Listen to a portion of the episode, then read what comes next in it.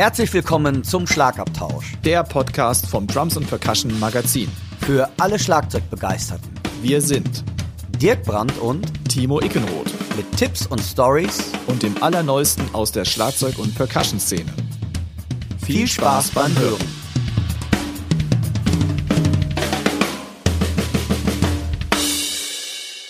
Der heutige Podcast wird euch mit freundlicher Unterstützung vom Music Store Professional aus Köln präsentiert.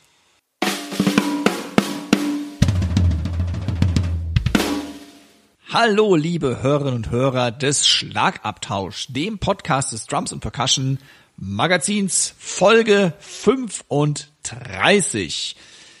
Mir gegenüber in dem wunderschönen Oelde, mal wieder frisch frisiert, gerade, glaube ich, erst aufgestanden, denn er musste sich erstmal einen Kaffee und einen Orangensaft tun. Und ich habe ihn noch beim Brotessen beobachten dürfen.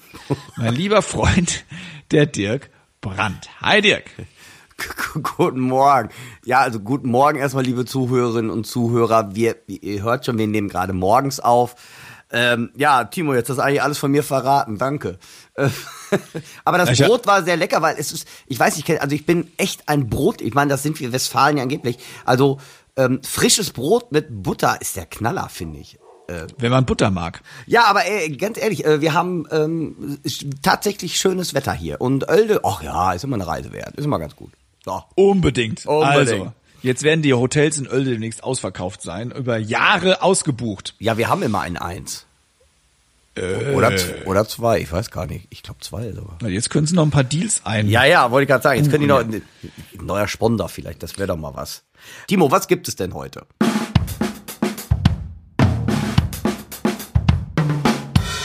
Heute haben wir natürlich wie immer den News-Teil. Wir haben ein Geburtstagskind, selbstverständlich. Wir haben heute die Aufnahmeprüfung am Konservatorium in Enschede im Programm. Ja. Wir sprechen über Florian Hösel, der in der aktuellen Drums & Percussion mit dem lieben Kollegen Gavin Harrison auf dem Cover ein Interview mit dem Quadrat durchgeführt hat. Wir haben im Equipment Talk die SPO Damping-Geschichten für die Bassdrum. Wir beantworten eine Hörerfrage und haben natürlich unsere Chefkoch-Empfehlungen der Woche.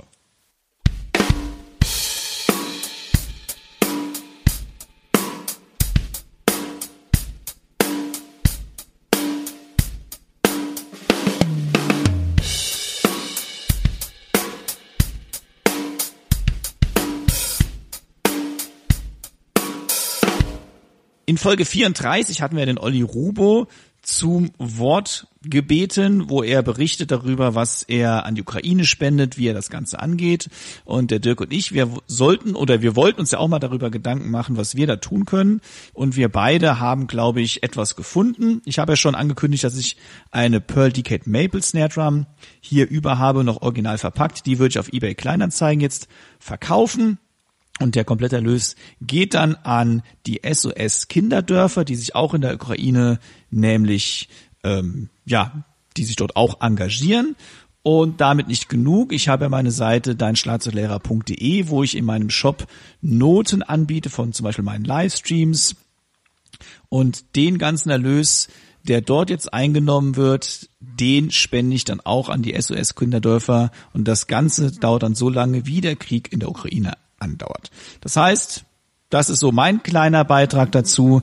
Dirk, hast du auch was im Angebot? Ja, ich habe auch was im Angebot. Ich möchte auch gerne mich dran beteiligen an der Aktion und meine Spenden werden definitiv an Ärzte ohne Grenzen gehen, die ich auch sonst schon früher immer mit so einem kleinen Betrag unterstütze. Ich habe noch nicht genau aufgelistet, was es ist, aber es sind so alte Zilchenbecken aus früheren Beständen, aus meiner, jugendlichen Zeit und da denke ich mal auch, die brauche ich nicht mehr, die kann ich gut spenden. Dann habe ich noch so MIDI-Keyboards, so kleine. Also ich habe viele kleine Teile und wer Interesse hat oder so, der schreibt mir gerne einfach mal eine persönliche Nachricht oder eine E-Mail. Was ich aber auch gerne machen möchte, vielleicht haben das viele von euch mitbekommen oder das wäre total toll, wenn es mehrere mitbekommen haben.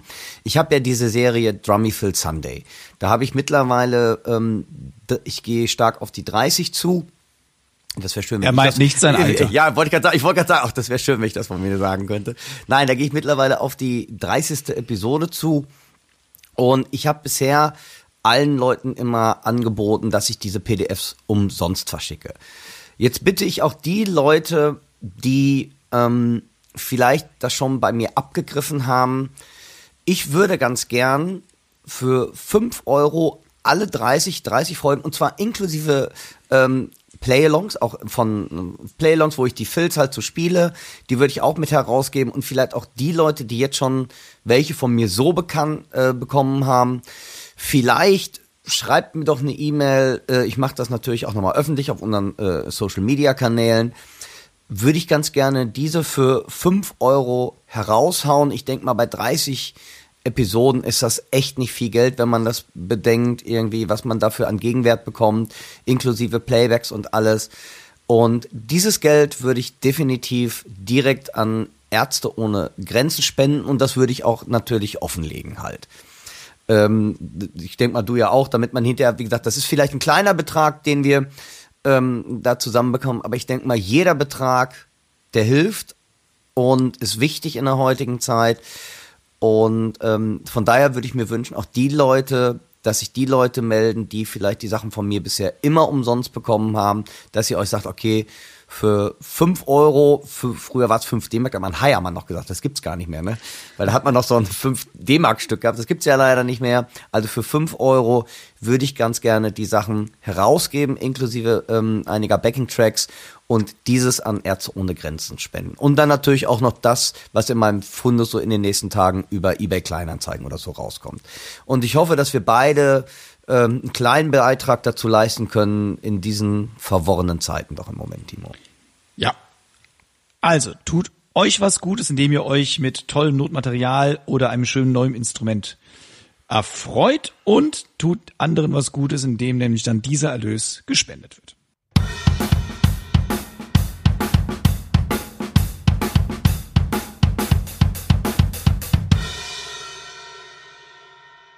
Breaking News kündige ich jetzt einfach mal an, und der eine oder andere wird es schon mitbekommen haben, denn eine deutsche Schlagzeugerin und bekannt unter dem Namen Annika Nilles geht mit einem, ich sage jetzt mal, ich meine das nicht disrespektierlich, älteren Herren auf Tour, nämlich mit Jeff Beck. Jeff Beck hat mittlerweile eine 50-jährige Karriere hinter sich, ist mehrfacher Grammy-Preisträger und ist wohl einer der einflussreichsten und stilbildendsten Gitarristen aller Zeiten. Wird natürlich auch gelistet unter den 100 Greatest Guitarists of All Time. In der Rock'n'Roll Hall of Fame ist er drin. Und der Mann geht mal wieder auf Europa-Tournee und hat sich ja unsere Annika geangelt dafür, um ihn dort hinter dem Schlagzeug zu unterstützen. Das ist der Oberburner, würde ich sagen. Ja, das ist wirklich der Oberburner, und ich freue mich wahnsinnig für die Annika, weil das ist natürlich echt auch so ein kleiner Ritterschlag auch, mit so einem Herren auf die Bühne zu gehen. Ey, das ist ja der Hammer. Disrespektierlich. Alter, dass du solche Wörter kennst. Alter, ich bin völlig geflasht immer noch. Jetzt gar nicht mal, dass die Annika da spielt. Alter, dieses Wort aus deinem Munde. Alter, wir Trommler, ey, wir reden ganz schön hochtrabend heute. Alter. Ja, pass auf. Ich habe es erst im zweiten Anlauf geschafft, es richtig auszusprechen. Und ich habe es vorher gegoogelt. Ist ja geil. Nein, also, ey, Annika, herzlichen Glückwunsch. Viel, viel Spaß. Und ich denke mal, wir beide werden uns auch hier fleißig verfolgen und werden bestimmt noch mal im Podcast, wenn sie denn dann live unterwegs ist, bestimmt auch noch mal drüber reden, könnte ich mir vorstellen. Also wer jetzt vielleicht das gar nicht richtig einsortieren kann, warum wir das so mega finden, man muss vielleicht mal sagen, mit wem Jeff Beck schon alles zusammengespielt hat. Also ich meine, das liest sich wie das Who is Who der kompletten Who is Who Drummer-Szene quasi. Wir haben dabei Cozy Powell, Carmine Appice, Bernard Purdy, Simon Phillips, Terry Bozzio, Vinnie Colaiuta, Nada Michael Walden, Richard Bailey, und die Liste ist da noch nicht zu Ende, sondern die geht einfach immer weiter. Also der hat sich immer die Besten der Besten rausgepickt für seine Solo-Geschichten. Er war natürlich auch oft Sideman, hat auch da mit Keith Moon schon mal was zusammen gemacht. Also der hat wirklich mit allen zusammengespielt. Und deswegen finden wir beide das so extra erwähnenswert, dass die Annika das in diese Riege geschafft hat, und das als deutsche Schlagzeugerin. Das muss man mal ganz klar hier sagen. Dass er sich nicht irgendwie jemand Englischsprachigen geholt hat, sondern eine deutsche Schlagzeugerin. Also, fetten Respekt. Jo. Und noch was, ich glaube, der macht eine komplette Mädelsband. Wenn ich das mit dem Alter jetzt kriege ich es nicht hin. Wenn der in diesem desrespektierlichen Alter, wenn ich in diesem desrespektierlichen Alter auch noch mit so viel Mädels auf die Bühne darf, ja, das wäre doch was. Also, schaut euch das Ganze unbedingt mal rein. Schaut da mal rein. Vielleicht hast du ja die Chance, noch mit den Spice Girls im Seniorenalter auf Tournee zu gehen. Das würde ich, glaube ich, sogar machen.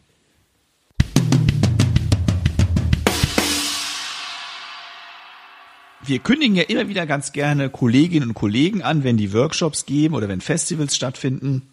Diesmal habe ich mir unseren lieben Kollegen, den Andy Gillmann, rausgepickt, denn der macht am 7. und am 8. Mai in Düsseldorf einen Brushes and Sticks Workshop. Vorkenntnisse sind nicht nötig. Es wird an beiden Tagen halt hauptsächlich um Besen gehen. Es wird aber zusätzlich dann jeweils so 60 Minuten auch mal um Sticktechnik gehen. Also da die berühmt-berüchtigte Molar-Technik oder auch Fingertechniken werden da zur Sprache kommen. Der Workshop richtet sich an alle Schlagzeugerinnen und Schlagzeuger mit einem fortgeschrittenen Anfängerlevel. Das finde ich auch geil. Ein fortgeschrittenes Anfängerlevel. Damit meint er so 2 Jahre Spielpraxis, wobei ich es auch immer gefährlich finde, ja. Oder Dirk?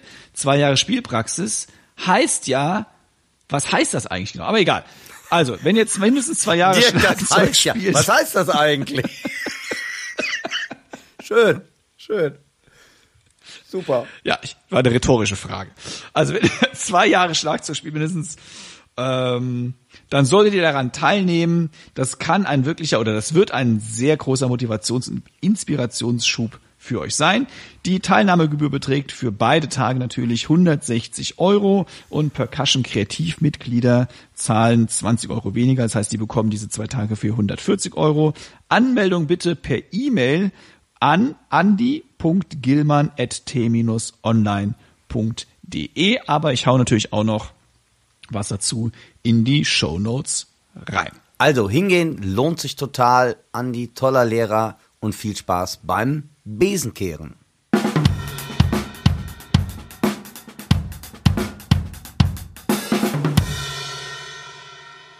Wir haben natürlich auch ein Geburtstagskind und ich muss mich wieder outen. Ich kannte diesen Schlagzeuger vorher nicht und auch die Band, um die es gleich gehen wird, ich kannte kein einziges Lied von denen.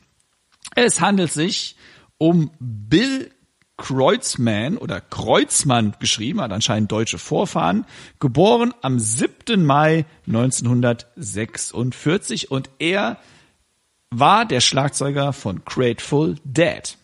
Und wie gesagt, ich kannte in der Recherche, ich habe versucht, einen Song zu finden, den ich kenne, ich habe keinen gefunden.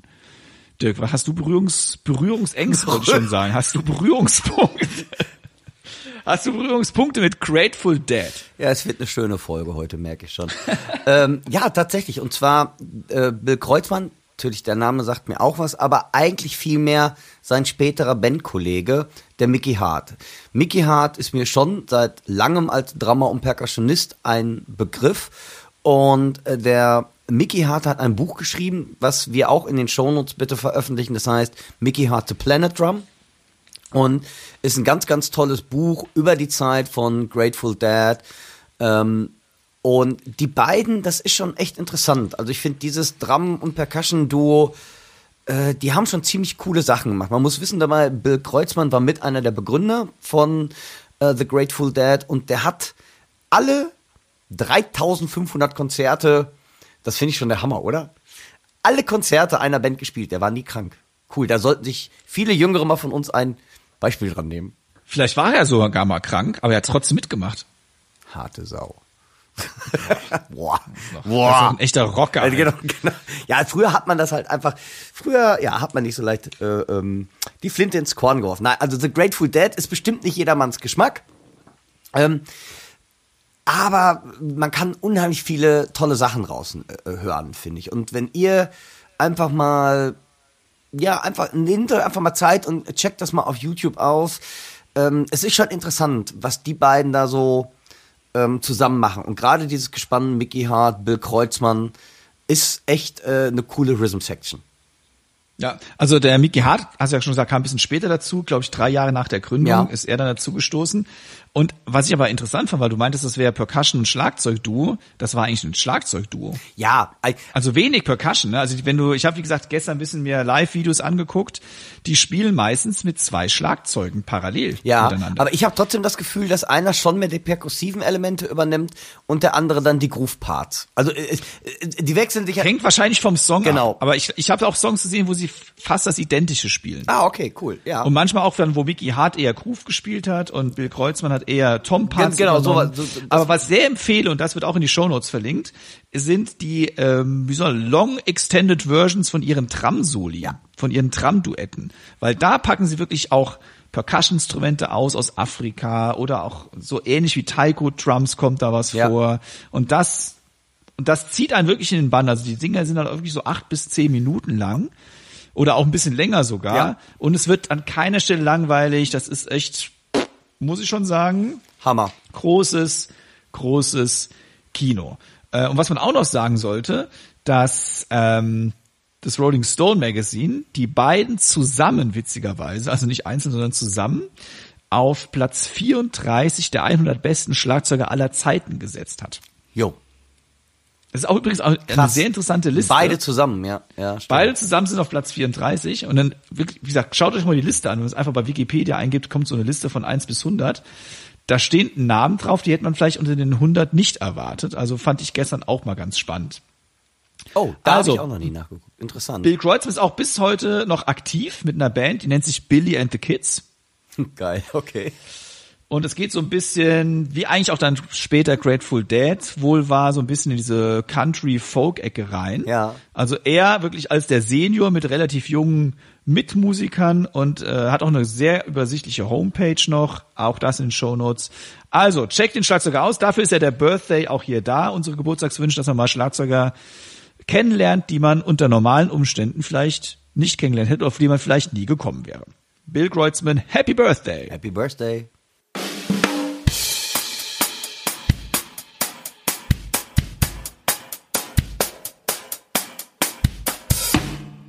Die Hochschule, die wir euch heute vorstellen möchten, ist meine ehemalige Hochschule, aber auch nur so halb, denn es geht heute um Enschede und ich habe in Enschede sogenannte Lichte Musik studiert. Diesen Studiengang gibt's allerdings gar nicht mehr. Der Dirk grinst sich da voll einen ab gerade. Ja, das dein Gesichtsausdruck, wie so holländisch gesprochen. Als ich Niederlands gesprochen habe, das ist makelig. Heel mooi. Enschede, das ist ähnlich wie Arnhem in diesem Dreierverbund mit Zwolle, Arnhem und Enschede. Das ist die Artets Hogeschool, so nennt die sich, glaube ich, dann wirklich offiziell. Und in Enschede kann man an der Academy of Pop Music studieren, eine Bachelor-Ausbildung, die geht über 4 Jahre. Und dieser Ausbildungszweig wurde 2002 gegründet. Ich war seit 2001 an der Hochschule, das heißt ein Jahr, nachdem ich dort war. Deswegen habe ich Lichte Musik gemacht. Das ist dann der Jazz-Studiengang gewesen. Der ist eingestellt worden, jetzt gibt's dort nur noch die Popmusik. Und was ich ganz spannend finde, ist, dass, soweit ich das weiß, Enschede die erste Hochschule in ganz Europa war, die überhaupt einen Popmusikstudiengang angeboten hat, bevor die Popakademie Mannheim an den Start gegangen ist. Das war nämlich ein Jahr später, also 2003. Ja, okay. Also von daher ist Enschede da ein absoluter Vorreiter und der Mitbegründer von der Akademie, das ist der Denny Saupala, bei dem hatte ich damals auch Unterricht haben dürfen. Der war auch zuvor noch in Amsterdam am Konservatorium tätig, ist selber Musical Director von unzähligen Bands, hat ein eigenes Tonstudio, der ist also sehr umtriebig und ein super Dozent, ein total lieber Typ. Und der klärt euch mal auf, was denn eigentlich bei der Aufnahmeprüfung an der Academy of Pop Music in Enschede so verlangt wird. Hallo, ich bin Denny Saupala, Abteilungsleiter Schlagzeug Artes Pop Akademie in Enschede. Das ist eine Hochschule, gerichtet auf Popmusik. Die Schule ist gerichtet auf Band Unterricht. Das sind 5 Bands und deshalb nehmen wir nur 5 Schlagzeuger pro Jahr, weil das Unterricht in Bands ist und wir möchten nicht mehr als 1 Schlagzeuger per Band, um da genug Andacht zu geben. Entschuldige meine Deutsch, weil ich spreche es nicht oft mehr. Ich hoffe, Sie verstehen, was ich sage.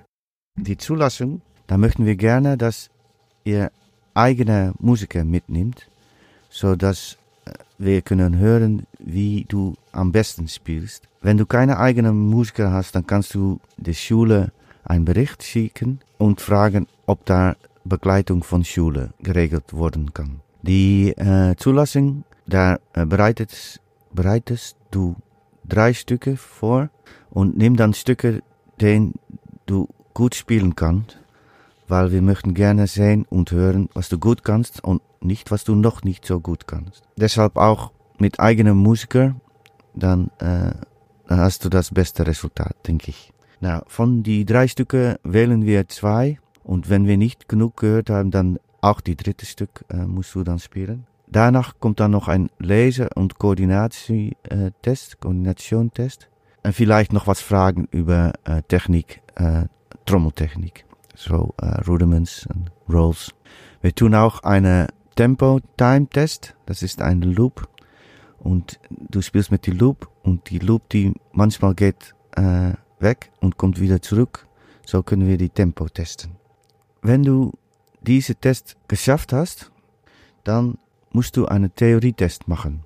Und wenn du aus Deutschland kommst oder von weit weg, dann ist die Test auf dieselbe Tag. Das ist eine individuelle Test und die musst du auch bestehen. Und wenn du beide Tests bestehen hast, dann kommst du auf eine Warteliste und wenn alle Zulassungen gewesen sind, dann wählen wir die 5 Schlagzeuger und dann bekommst du einen Bericht. Und dann kannst du im September anfangen. Was ich gesagt habe, ist, dass das erste Jahr und zweite Jahr auch ist in Bandunterricht. Ihr bekommt viel Coachings und Unterricht in Bands.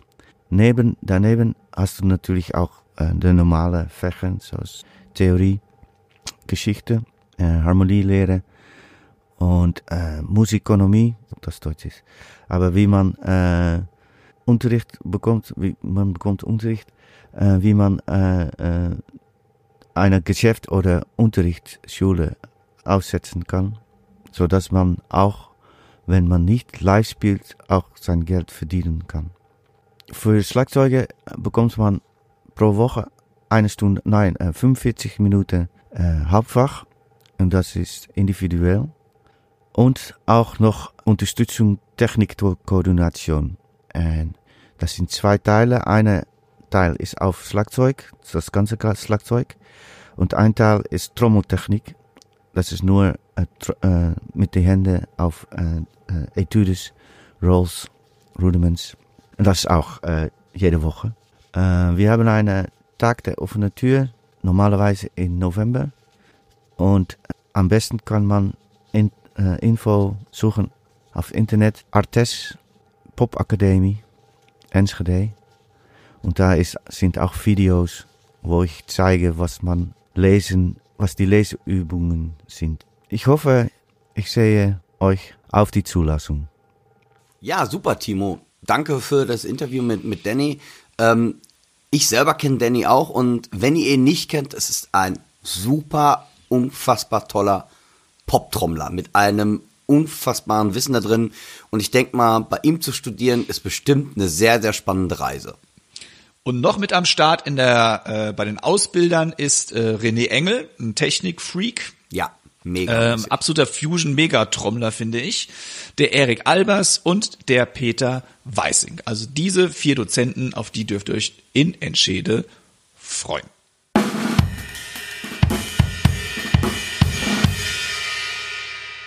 Timo, im heutigen Szene-Report reden wir über Florian Hösel. Der hat ja gerade ein Interview in der Drums & Percussion mit unserem Chefredakteur, dem Quadrat, gehabt.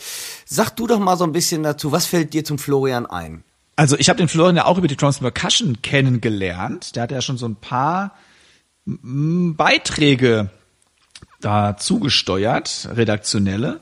Denn der Florian Hösel ist wissenschaftlicher Mitarbeiter an der Hochschule in Luzern und betreut da verschiedene Forschungsprojekte. Und 2 Forschungsprojekte sind da besonders für uns Schlagzeugerinnen und Schlagzeuger interessant. Ja. Das eine nennt sich The Fundaments of Groove, a Systematic Exploration of Drum Patterns in Popular Music. Und da geht es dabei darum, dass das Projekt die Groove-Qualität von 250 Schlagzeugbeats im Rahmen eines groß angelegten Online-Hörexperiments untersucht.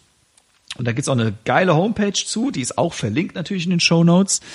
Da sind also wirklich 250 Patterns von Sachen, die man oft kennt, aber auch manche, die man nicht so kennt.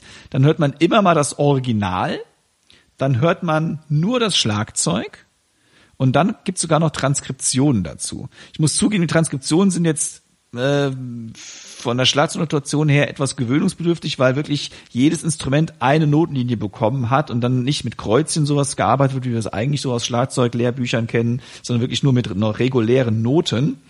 Also das, da muss man sich ein bisschen reinfuchsen, aber es stehen noch immer so ein paar Hintergrundinfos noch da drin. Das heißt, klar, der Albumtitel von dem, wo das Beispiel raus ist, das Aufnahmejahr, das finde ich eigentlich ganz spannend, wo es aufgenommen wurde, wer natürlich der Schlagzeuger war, der es aufgenommen hat, dann auch das Geburtsdatum von dem Schlagzeuger, also so ein paar Hintergrundinfos und wie gesagt 250 Grooves und dieses Experiment kann man dann online halt durchführen. Da ist der Florian Hösel beteiligt und das wurde auch, glaube ich, schon mal in der Drums and Percussion vorgestellt.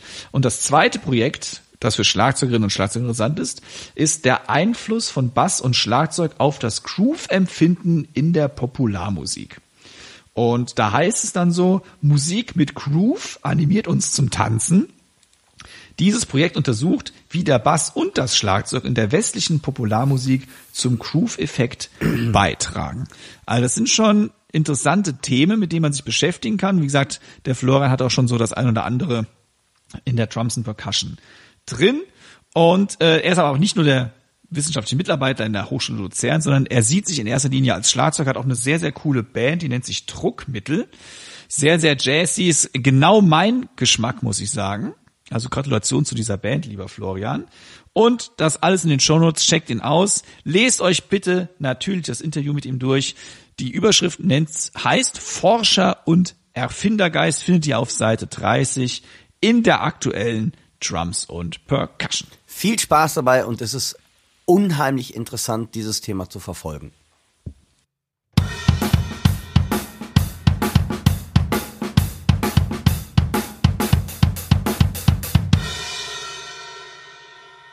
Der Dirk hat mal wieder ein Paket annehmen müssen. Ich glaube, wahrscheinlich waren es mehrere Pakete. Ja. Gehe ich mal stark von aus. Und aber kleine und sehr leichte. Och jo, jetzt ist es schon langweilig. Nö, ist super. Ich mag eigentlich nur schwere, große Pakete, die man kaum tragen kann und wo der UPS-Mitarbeiter sich schon beim Aussteigen beschwert, dass er bis zur Haustür 3,50 Meter laufen muss. Ja. Nein, ich muss sagen, ganz ehrlich, ich habe den coolsten UPS-Fahrer hier, jetzt ich glaube, so, deutschlandweit. Jetzt wieder so. Ja, nee, ganz ehrlich. Also wenn du diesen Podcast hörst, was ich bezweifle, aber ey, du bist der Beste, der hat mir schon so viel Pakete hier anliefern müssen, auch wieder abholen müssen und die nicht so leicht waren anscheinend wie dem Dirk seine. Und er hat sich nie beschwert und der bringt die wirklich, wo ich sie dann auch haben möchte. Also Hammertyp. Liebe Grüße gehen raus an den UPS-Fahrer hier in Montabaur, meinem Wohnort. Aber was hast du denn eigentlich am Start, Dirk? Soweit ich weiß, hast du von Sky Music Distribution, von dem wir schon einige Sachen hier im Podcast hatten, ja, eben 1, 2, 3 oder wie viele Pakete auch immer bekommen. Ja, hinter Sky Music Distribution verbirgt sich erstmal der Sibi Siebert. Und Sibi Siebert, vielleicht kennen ihn einige, ist ein ganz, ganz aktiver Drummer. Ist natürlich jetzt ein bisschen älter und nicht mehr ganz so rührig wie früher, aber hat bis vor kurzem noch in einer ganz, ganz tollen Rockband gespielt. Und besonders ist für mich ein Mann, den ich seit vielen, vielen Jahren kenne und unheimlich schätze, weil der war in Deutschland auch der E-Drum-Pionier, damals noch mit Simmons Drums. Und der hat eine eigene Firma, wie gesagt, Sky Music, Sky Music Distribution. Und Der Sibi ist auch so ein Erfindergeist und ist immer um uns Drumler bemüht, was Neues auf den Markt zu bringen oder kleine Helferlein auf den Markt zu bringen. Und das finde ich halt unheimlich interessant. Und wie ich habe 3 kleine Pakete bekommen. Und zwar hat er oder die Sky Music Distribution, die haben sich sehr damit auseinandergesetzt über Dämpfung, das Material in der Bassdrum. Jetzt kennen wir das ja alle, zum Beispiel Simon Phillips hat so ein Handtuch, dann gibt's vom Weckels die verschiedenen machen, dann gibt's ganze Kissen. Ich habe früher immer von meinen Eltern die Nachtkissen geklaut halt und habe die in eine Bassdrum gestopft. Und damit man die denen nicht mehr klauen muss, wie ich schon meiner Großmutter ja immer die Klokette geklaut habe. Du hast irgendwie alles jetzt zurecht geklaut, das ist ganz ehrlich. Hab ich gerade... So kommt's raus. Habe ich gerade auch gedacht, boah, ganz schön viel. Hat der Sibi sich Gedanken gemacht, okay, damit die Eltern die Kopfkissen wieder haben, wir müssen was für Trommler machen, und zwar verschiedene Dämpfungsmöglichkeiten. Und ihr solltet euch unbedingt, weil das kann man auch schlecht jetzt so im Podcast beschreiben, ihr hört gleich einige Hörbeispiele.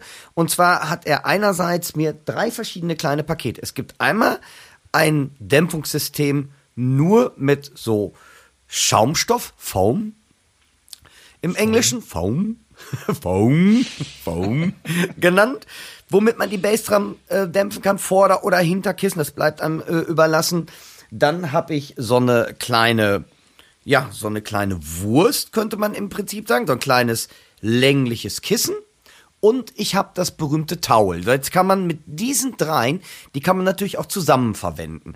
Zum Beispiel ist das Towel oder auch diese kleine Wurst, ich nenne es mal jetzt einfach Wurst, zum Beispiel ganz interessant fürs Schlagfell in der Bassdrum, und der Foam oder Towel oder halt die Wurst vor dem Resonanzfell, um den Ton zu kontrollieren. Und da habe ich jetzt so viel drüber erzählt, das müssen wir uns anhören, und noch besser, schaut einfach mal auf meinem YouTube-Kanal, genauso gut wie Timo das bei seinen ganzen Geschichten macht, auf seinen YouTube-Kanal, und schaut euch das Ganze einfach mal an, weil da wird das, glaube ich, viel, viel klarer, wie diese Dämpfungsmöglichkeiten denn in der Bassdrum wirken und was das Ganze ausmacht. Und da hören wir doch jetzt mal rein, Timo, oder? Ja. Wie gesagt, das Ganze ist sehr subtil und mit ganz vielen Nuancen versehen und ist wirklich was für Nerds, und ich versuche das hier auch im Podcast kurz zu halten, und checkt daher die lange Version auf meinem YouTube-Kanal bitte aus. Also, gute Kopfhörer aufsetzen oder die Stereoanlage im Auto aufreißen. Die Bassdrum hört ihr nun zu Beginn immer einzeln, und zwar nur mit dem Mikrofon, welches sich innerhalb der Bassdrum befindet, gerichtet auf den Schlägel, und dann ist dazu noch gemischt einfach das Sub-Bassdrum-Mikrofon, welches sich vor der Bassdrum befindet.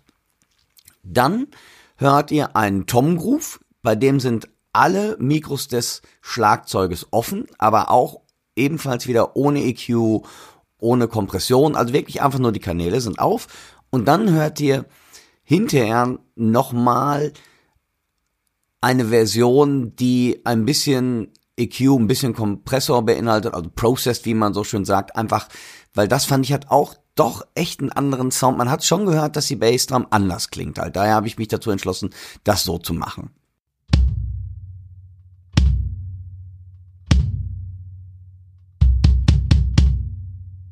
Ich presse jetzt den Schlägel in das Fell. Mal einmal so einen Tom-Groove und mit einer leichten Bass dran.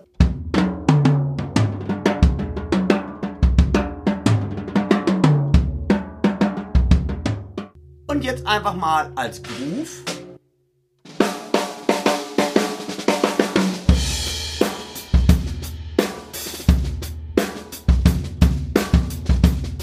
Und jetzt begeben wir uns mal auf die Dämpfungsreise.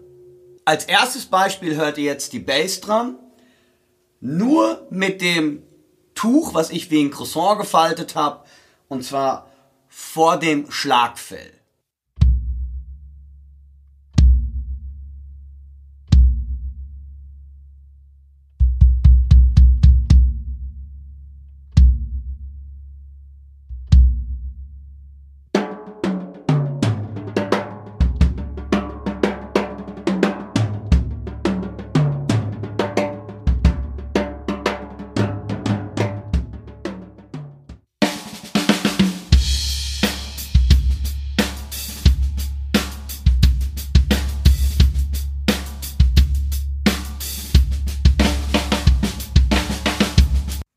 folgenden Beispiel hört ihr nun das Tuch, welches sich vor dem Schlagfell befindet, und ihr hört die zwei Schaumstoffdämpfer, die sich auf der Mitte quasi der Klammer befinden. Checkt das bitte nochmal im Video ganz gut ab. Achtet mal darauf, wie der Ton kürzer wird und der Ton auch etwas tiefer, also mehr nach unten, mehr Low-End geht, weil natürlich das Resonanzfell jetzt auch noch gedämpft worden ist. Achtet mal darauf.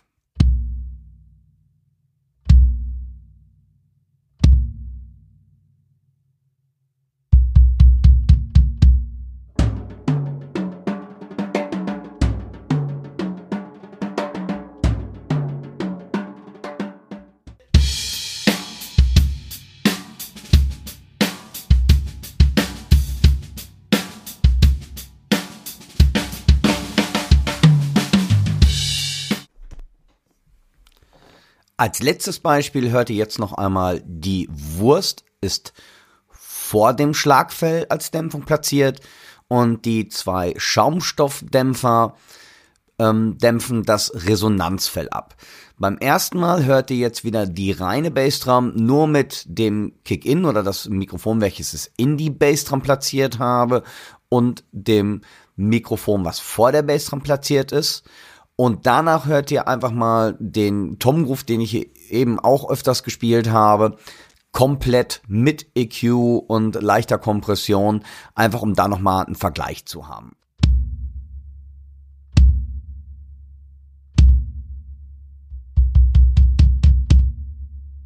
Mit reingepressten Schlägel.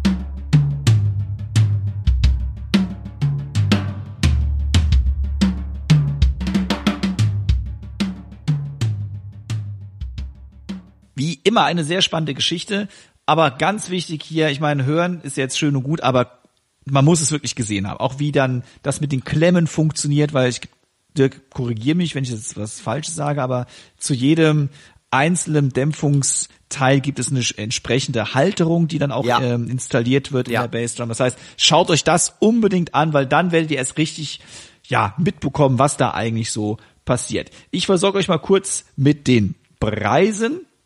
Und zwar liegt das Kissen mit den Klemmen bei 52 Euro, der Schaumstoff mit den Klemmen liegt bei 59 Euro und das Handtuch mit den Klemmen liegt bei 62 Euro. Also, auschecken lohnt sich allemal. Ich suche auch noch eine Dämpfung für eine Bassdrum. Das heißt, da werde ich auf jeden Fall nochmal genauer auf Dirks YouTube-Kanal mir das Ganze anschauen.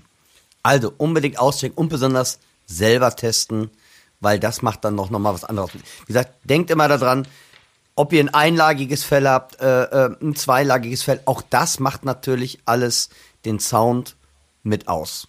Also, viel Spaß dabei. Ihr hört nun eine kleine Werbebotschaft unseres heutigen Sponsors. Hallo liebe Zuhörer, hier ist der Music Store Professional aus Köln und wir freuen uns, diesen Podcast mit unterstützen zu dürfen. Auch wir aus der Drumabteilung sind immer bemüht, den Zeitgeist aus den neuesten Entwicklungen in Instrumenten wiederzufinden und folgen jedem Akzent aus dem Drum- und Percussion-Bereich. Mit dem E-Drum-Kit Fame Hybrid Pro, das in Zusammenarbeit mit den Profi-Drummern Simon Phillips und Marco Minnemann entwickelt wurde, sind wir mit am Puls der Zeit und hoffen, dass es so innovativ weitergeht. Viel Spaß weiterhin mit dem Drum Podcast, euer Music Store.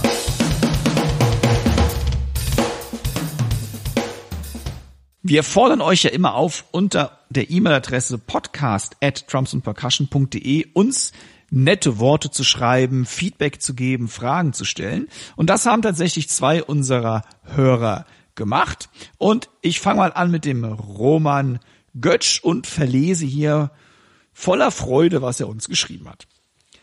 Hallo Dirk, hallo Timo.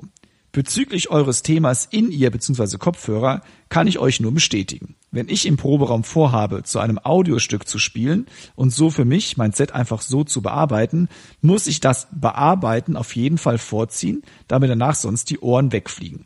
Des Weiteren klingen meine Toms dann ohne In-Ear bzw. ohne Kopfhörer sehr komisch, da mit Kopfhörern die Toms bassiger klingen. Ich freue mich auf die nächste Ausgabe. Rockige Grüße, euer treuer Hörer Roman. Ja, vielen Dank erstmal für die lobenden Worte und wir freuen uns auch immer auf jede nächste Ausgabe und ich weiß gar nicht mehr, in welchem Podcast wir das besprochen hatten, war das 32, 33 mit den In-Ears, ja. Ist schon eine Zeit lang her, ne? Ja. Aber vielen, vielen Dank, dass du uns geschrieben hast. Klasse, Roman, super. Und als nächstes hätten wir dann den Moritz Mark. Der Moritz schreibt uns: Hallo Timo und Dirk, ich bin's mal wieder. Habe eben die Folge 26 gehört und bei Dirks wahrscheinlich 71. Snare-Test ist mir eine Frage eingefallen, die mich eigentlich schon länger beschäftigt. Meine Snares klingen roh und aus meiner Sicht als Spieler meistens relativ scharf und hart mit wenig Bauch. Einmal unabhängig vom Material, Fell, Tuning. Das liegt wohl daran, dass ich als Spieler hauptsächlich den Sound des Schlagfells abbekomme. Mit Gehörschutz wird es natürlich sofort besser. Dass man nicht ohne Gehörschutz spielen soll, ist klar, aber ein anderes Thema. Kurze Anmerkung der Redaktion, das haben wir ja eben ja so schon besprochen, auch vom Roman gehört. Er schreibt weiter: Ich frage mich aber bei sämtlichen Snare-Demos und auch denen von Dirk im Podcast, wie klingen die Snare-Drums wirklich? Nach meiner Erfahrung genügt es bereits, einfach einen Gehörschutz aufzusetzen und oder ein Mikro wie das SM57 nimmt schon ohne jede Nachbearbeitung EQ, Kompressor, eine solche Färbung vor, dass man den ersehnten knalligen, knackigen und nicht zu scharfen Snare-Sound bekommt. Es liegt wohl klar daran, dass die scharfen Obertöne abgeschwächt werden und oder das Mikro im Verhältnis mehr Bauch der Snare aufnimmt, als man ihn eben von oben als Spieler mitbekommt. Irre ich mich da und gibt es tatsächlich einen Weg, die Snare zum Beispiel so zu dämpfen, dass sie auch ohne Abnahme nach SM57 klingt? Und gibt es dann Mikros, die den Snare-Sound unverfälscht aufnehmen, was aber eigentlich nur zu Demozwecken interessant ist? Oder muss man diesen Sachverhalt einfach so hinnehmen und bei einer Snare-Demo berücksichtigen? Wie ist denn Dirks Eindruck im Vergleich seiner Test-Snares vom realen und aufgenommenen Sound? Vielleicht könnt ihr über dieses Thema ja mal ein paar Minuten sinnieren. Viele Grüße, Moritz. Ja, vielen Dank, Moritz. Das ist eine sehr ausführliche Frage, mega, die ich aber sehr gut finde, also eine hervorragende Frage. Ja. Wobei ich direkt, bevor ich den Dirk zu Wort kommen lasse, vorweg schicke, er hat natürlich absolut recht, die Mikros sind ja vor-EQ'd, um eben dem, der das Mikrofon benutzt, die Arbeit später leichter zu machen. Oder siehst du das anders, Dirk? Ja.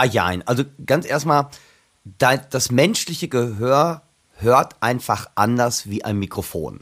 Das ist ganz, ganz, ganz, ganz wichtig. Das müsst ihr auch wissen. Das ist genauso gut.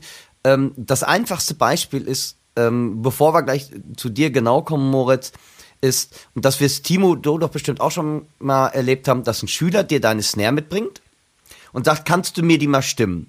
Du stimmst die Snare und die klingt in deinem Raum mega. Dann geht der Schüler nach Hause und ruft dich an, hier klingt sie wieder scheiße. Weil jeder Raum klingt ja auch mit. Das heißt, was ich den Schülern auch mal sage, ich kann dir natürlich deine Snare hier stimmen, dass sie zumindest erstmal gut ausgewogen klingt. Aber wenn du sie dann draußen spielst, mag sie wieder anders klingen. Oder habt ihr mal eine Snare Drum bei euch im Keller getestet und dann spielst du draußen Open Air, dann klingt die Snare auf einmal auch ganz anders. Das heißt, der Raum, wo ihr euch befindet, auch die Reflexionen, die natürlich zum Ohr zurückkommen, das spielt alles eine Rolle. Jetzt haben wir gerade über Reflexionen gesprochen. Auch das Mikro nimmt ja Reflexionen aus. Erstmal, wie du richtig gesagt hast, Moritz, dass du bist mit deinen Ohren viel weiter weg von der Snare. Das heißt, du kriegst natürlich einfach ein ganz anderes Spektrum mit als das Mikrofon, was direkt an der Snare ist. Halt doch mal dein Ohr direkt an der Snare. Dann hau nicht ganz so feste drauf, bitte. Aber dann klingt die Snare auch schon anders. Und daher ist auch, glaube ich, da spreche ich jetzt wahrscheinlich mit Timo aus allem Munde. Bei allen Tests, die wir machen, es sind immer unsere Momentaufnahmen mit unserem Equipment. Das heißt, wenn du selbst beim Mikros, wenn du da, weiß nicht, der eine hat einen SM57, hast du gerade genannt, der andere hat vielleicht einen Audix, selbst da gibt es schon kleine Unterschiede. Die sind zwar klein und das ist jetzt auch wirklich nerdmäßig gehandelt, ne? Aber das klingt alles anders. Und wir versuchen bei unseren Tests, auch wenn ich hinterher nochmal so Full Production mache, wenn ihr die Snares hört, ist es wirklich nur das reine Mikrosignal und dieses Mikrosignal werde ich dann einfach, damit es beim Podcast überhaupt hörbar ist, das mache ich einfach laut. Und das, so gehst du, glaube ich, genauso ran. Wenn ich natürlich einen Song dann, deshalb schreibe ich ja immer, oder steht dann drin, Raw Tuning, Raw bedeutet bei mir immer wirklich nur das nackte Mikrofonsignal und dann gibt's hinterher nochmal Full Production oder mit EQ, mit Kompressor, das ist dann in der Studiosituation. Ne? Und das müsst ihr immer bedenken und du hast natürlich recht, Moritz, ich glaube aber, das kann, das Ohr hört einfach anders. Ich habe auch mal im Internet dazu mal geguckt, wie kann man denn genauso aufnehmen, wie das Gehör. Da gibt es jetzt so ganz spezielle Kopfhörer, so Kopfmikros, die dann so, da sieht das aus, als ob man so eine Spinne auf dem Kopf hat, die sollen das am neutralsten aufnehmen und wer Timo und mir das spenden möchte, da haben wir nichts gegen, da sagen wir nicht, nein, das muss unfassbar teuer sein. Wie gesagt, da gibt's auch einige Leute, die dann raus forschen. Daher sagen wir auch immer, du musst die Snare wirklich auch selber anspielen oder wie gesagt, geht zum Musikladen eures Vertrauens und checkt dort da die Becken oder die Snare nochmal an. Es ist immer nur einmal so eine Idee, eine Richtung, um euch eine Richtung zu weisen, so klingt es. Ich glaube, ein Ohr klingt einfach anders. Da hat sogar einer im Internet geschrieben, warum, weil du ja auch sagst, warum hört das Mikrofon nicht genauso wie das Ohr? Da meint er ganz einfach, weil die Mikros, die so schlecht aufnehmen würden wie unser Ohr, wahrscheinlich nicht auf dem Markt wären. Sehe ich ein bisschen anders, weil ich finde, unser Ohr hört schon extrem gut. Aber es ist natürlich immer, wie gesagt, der Abstand, es spielt alles eine Rolle. Aber jetzt ganz kurz noch und dann bin ich fertig mit, wenn dir selber natürlich die Snare zu scharf klingt, dann musst du dich wirklich einfach auch nochmal mit Stimmen beschäftigen, dass du wirklich die Schrauben tiefer machst oder wie gesagt, jetzt das Snarefell ein bisschen verstimmt. Und jetzt kommt das Nächste. Das heißt, wenn dir die Snare sehr gut gefällt, mag das bei deinem Bandkollegen, der 3 Meter weiter klingt, schon wieder gar nicht mehr so rüberkommen. Das heißt, bei mir ist es eher so, ich stimme meine Toms und meine Snare eigentlich höher, als ich sie mag, bis auf die Bassdrum, da habe ich einen anderen Weg. Also, weil nach 3 Metern Schallübertragung geht ja auch schon wieder diese Höhen weg. Und wenn ich dann natürlich gegen Marshall-Verstärker ankämpfen muss oder so, dann ist natürlich, wenn die Snare eh nur platschig ist, dann kommt da nichts mehr an. Also nach meinem Empfinden. Das ist jetzt einfach meine eigene subjektive Meinung. Und damit muss man einfach ein bisschen rumprobieren. Aber super Frage, Moritz. Und ganz wichtig, 117. Snare-Test. So viel Snare habe ich gar nicht, aber ich hätte sie gerne. Das ist gelogen. 117 Snare. Also die würde ich sehr gerne besitzen. Moritz, vielen Dank. Ich hoffe, ich habe dich jetzt nicht noch mehr verwirrt. Es ist einfach schwierig. Das ist ja auch genauso gut. Früher hat man auch mal gesagt, ich habe jetzt ein iPhone, ohne jetzt Markenwerbung machen zu wollen. Wenn du dazu mal die Snare mit aufnimmst, selbst da ist es schon komprimiert. Selbst da klingt die Snare nicht mehr so, wie es eigentlich ist. Oder, Timo, wie siehst du das Ganze? Ja, ich sehe es natürlich genauso wie du, Dirk. Ich kann noch nicht viel hinzufügen. Also ich würde trotzdem nochmal auf die Mikrofone selbst zurückkommen. Was ich eben meinte mit dem Vor-EQ, das ist, finde ich, ist einfach so. Ja. Und da denke ich, oder da habe ich die Meinung, je teurer ein Mikrofon, desto mehr nimmt das Mikrofon auf, wie du es hörst. Ja. Denn die günstigen Mikrofone sind, nehmen wir mal ein günstiges Mikrofon, ich schaue mir mal einen Preis raus, ein 100-Euro-Mikrofon. Ja, was ja auch schon nicht mehr günstig ist. Ey. Was ja auch nicht günstig ist, sagen wir mal 50-Euro-Mikrofon. Okay. So, da geht die Firma von aus, dass das jemand kauft, der sich nicht wirklich professionell mit Aufnahmetechniken beschäftigt und deswegen möchte diese Firma dann dem Kunden ein möglichst geiles Ergebnis direkt bieten, ohne dass der großartig irgendwie rumschrauben muss und nachbearbeiten muss nach der Aufnahme. Wenn ich jetzt von einem professionellen Tontechniker ausgehe, der vielleicht ein teures Mikrofon für 5.000 Euro hat, der möchte, dass das Mikrofon bitte genau das aufnimmt, was er in dem Raum hört, damit er das danach so nachbearbeiten kann, wie er das für richtig hält. Also da muss man schon echt, ich glaube, das ist so ein wichtiger Punkt, den man dabei berücksichtigen muss. Es gibt auch Mikrofone, die kann man umschalten zwischen verschiedenen EQ-Einstellungen schon. Dann nimmt das einmal Vintage-mäßig auf beispielsweise und einmal Rock-mäßig. Also sowas ist ja auch schon möglich, ne? So, aber was ganz anderes noch, also das ist jetzt nur noch, was ich noch meinen Senf dazu beisteuern möchte. Aber Dirk, hast du, wenn du jetzt eine Snare-Drum hast und die ist für dich, du merkst, die ist mir jetzt aber doch zu pumpig irgendwie und ich möchte den fetten Van Halen-Sound da rauskriegen, was kannst du akustisch jetzt mit dieser Snare-Drum machen?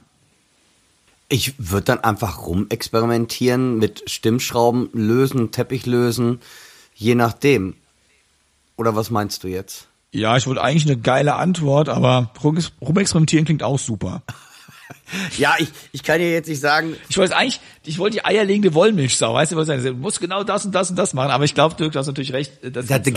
Ich sag, da spielt ja einfach der Raum wieder eine Rolle. Ich finde, das ist so, habt ihr das noch nie gehabt, wenn ihr euer Schlagzeug aus dem Proberaum, ihr habt mit der Band geprobt, es klingt geil.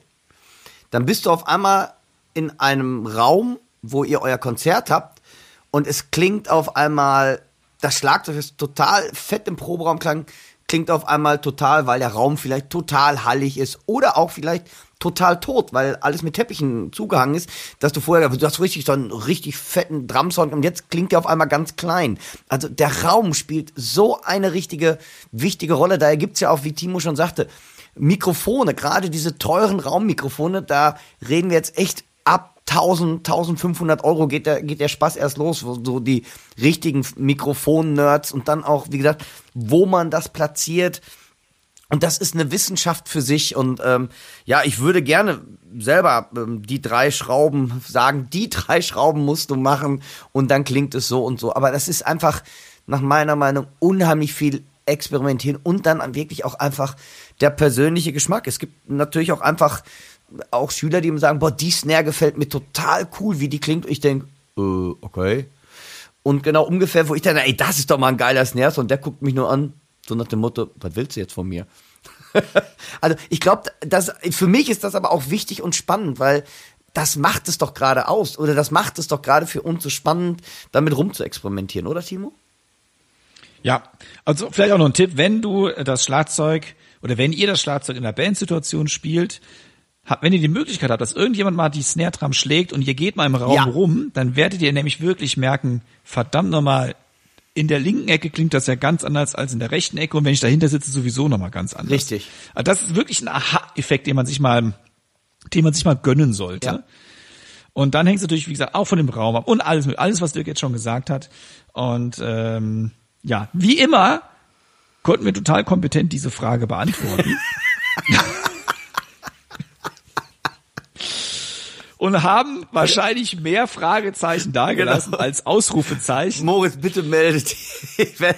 Ich finde deine Frage, weil die trifft's wirklich auf den Kern. Das ist ja auch so. Im Internet, man stellt ein Produkt vor und live dieses Produkt dann vor Augen oder vor Ohren zu haben, ist wirklich eine andere Hausnummer nochmal, oder, Timo?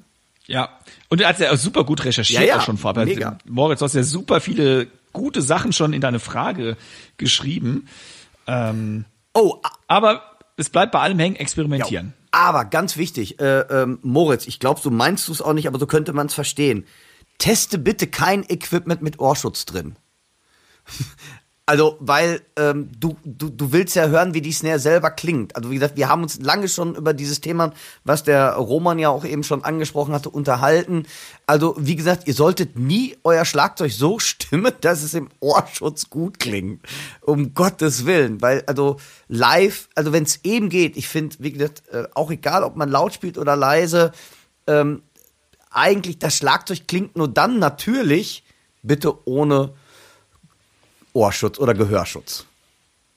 Und vielleicht, um das Ganze noch abzuschließen, was in die gleiche Kerbe schlägt, bitte lasst euer Schlagzeug schon vor der Aufnahme gut klingen und hofft nicht, dass es nach der Aufnahme erst gut klingt. Denn da gibt's ja diesen schönen Satz, den kennt ihr wahrscheinlich auch alle, ein Mischpult ist keine Kläranlage. Ja.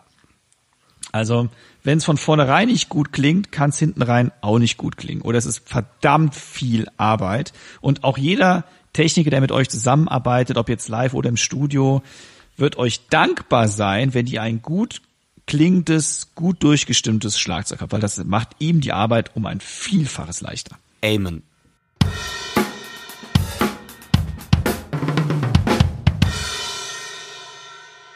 Da sind wir schon wieder am Ende der 35. Folge angelangt. Wahnsinn, aber wie traditionell üblich lassen wir euch nicht gehen, bevor wir nicht unsere Chefkoch-Empfehlungen der Woche rausgehauen haben.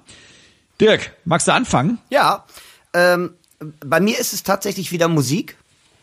Kein Rezept, nix, wie letzte Woche auch schon. Und zwar bin ich gestern auf dem Weg zur Uni, zur RP Jam nach Gießen. Im Auto habe ich gesessen und habe dem wundervollen Drumming eines für mich unfassbar tollen Trommlers gelauscht. Das ist dem Antonio Sanchez.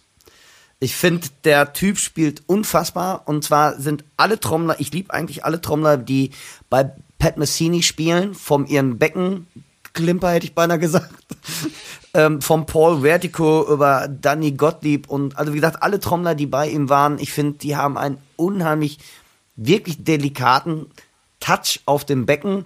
Und ich habe gestern eine alte Scheibe gehört, und zwar Gary Burton, Pat Metheny, Steve Swallow und Antonio Sanchez Quartet Live. Die ist um 2009 herausgekommen und ich finde, dass der hat einen Flow, boah, voll das Fremdwort, voll hip jetzt gerade. Hast du auch gegoogelt? Ja, ja. Der hat einen Flow am Schlag, einen Fluss, also es ist unfassbar, da sind keine Ecken drin, wo ich dann denke, bei mir manchmal habe ich auch so einen Flow und dann wieder, so, dann kommt irgendwie so ein Holperer da rein irgendwie und dann kommt der Wasserfall. Ja, ich weiß auch nicht. Aber wie gesagt, der spielt so homogen. Ich find, wie gesagt, das ist, wie gesagt, für mich alle Schlagzeuge, die bei Pat Metheny spielen, sind ja, haben diesen unheimlich tollen Fluss. Ist meine Meinung. Also diese Platte, und wenn ihr Antonio Sanchez nicht kennt als Trommler, der hat sogar auch schon Filmmusik nur mit Schlagzeug komponiert und alles. Für mich ein ganz, ganz großer Schlagzeuger, aber Tipp der Woche ist eigentlich diese Scheibe Quartet Live und alle Schlagzeuger, die bei Pat Metheny jemals getrommelt haben, sind für mich wahre Beckenkünstler. Bam. Bam. Sehr schön. Was hast du denn? Ich habe eine App diese Woche im Angebot. Ja. Weiß jetzt, ich habe jetzt für iOS, ob das auch für Android gibt, weiß ich gar nicht. Die nennt sich schlicht und ergreifend Rhythmus lernen. Ja. Und die setze ich in meinem Unterricht jetzt ganz gerne ein. Da hat man halt eben, es gibt verschiedene Levels. Fängt an mit das übliche halben Noten und Viertelnoten, dann steigert man das mit, da kommen Pausen dazu, da kommen irgendwann die Achtelnoten, Sechzehntel, dann irgendwann Triolen, dann mischt sich das Triol mit normalen Achtelnoten und so weiter und so fort. Und die App ist ganz cool, weil die hat halt eben wieder so ein bisschen diesen Challenge-Charakter natürlich. Und deswegen mache ich die im Unterricht mal ganz gerne. Es sind immer meistens vier verschiedene Grooves aufgerufen, die werden dann gezeigt als Noten. Ja. Es läuft ein Metronom mit. Und das Metronom zähle ich ein und danach gibt's halt eben witzigerweise auch zwei Flächen, einmal für die rechte und einmal für die linke Hand beispielsweise oder für die rechten und linken Finger. Und da muss man die Noten halt richtig an der richtigen Stelle nachspielen. Das Programm erkennt dann, ob man zu früh war, richtig, oder ob man komplett daneben war.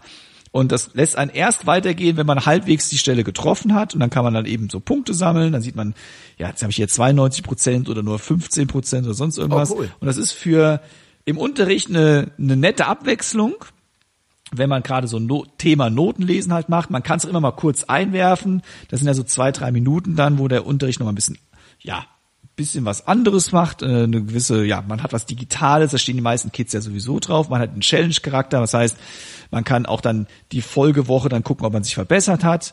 Die App, wie gesagt, gibt's im App Store. Die kostet dann, wenn man die Vollversion hat, und die braucht man dann irgendwann, weil man sonst nicht mehr weiterkommt, 3,99 Euro. Aber finde ich, lohnt sich. Ist kein Abo-Modell, sondern man kauft sie nur einmalig, was ich auch sehr, sehr cool finde. Also, das ist für alle, die unterrichten und die zu Hause ein bisschen sich mit Notenlesen beschäftigen wollen, meine Empfehlung der Woche. Cool.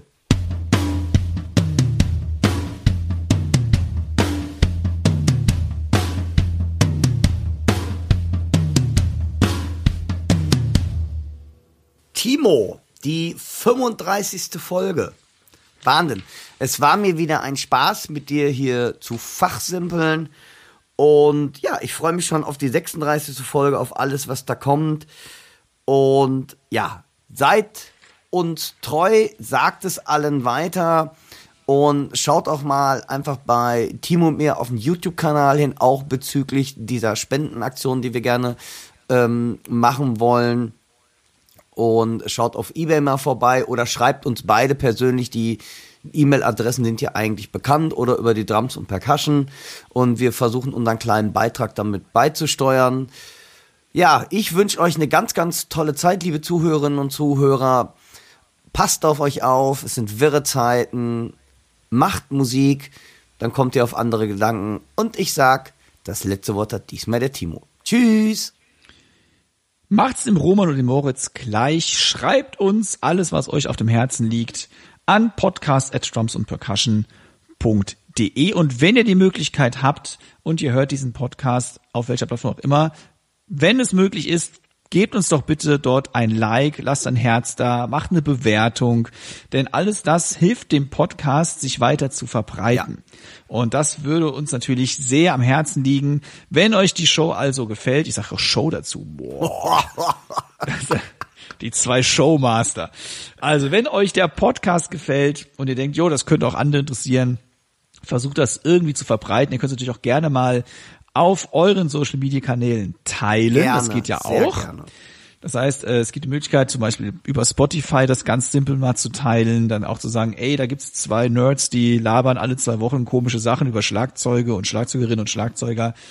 Das wäre total lieb von euch. Ansonsten, es war natürlich auch mir ein Fest mal wieder, Folge 35. So langsam nähern wir uns unseren Altern an.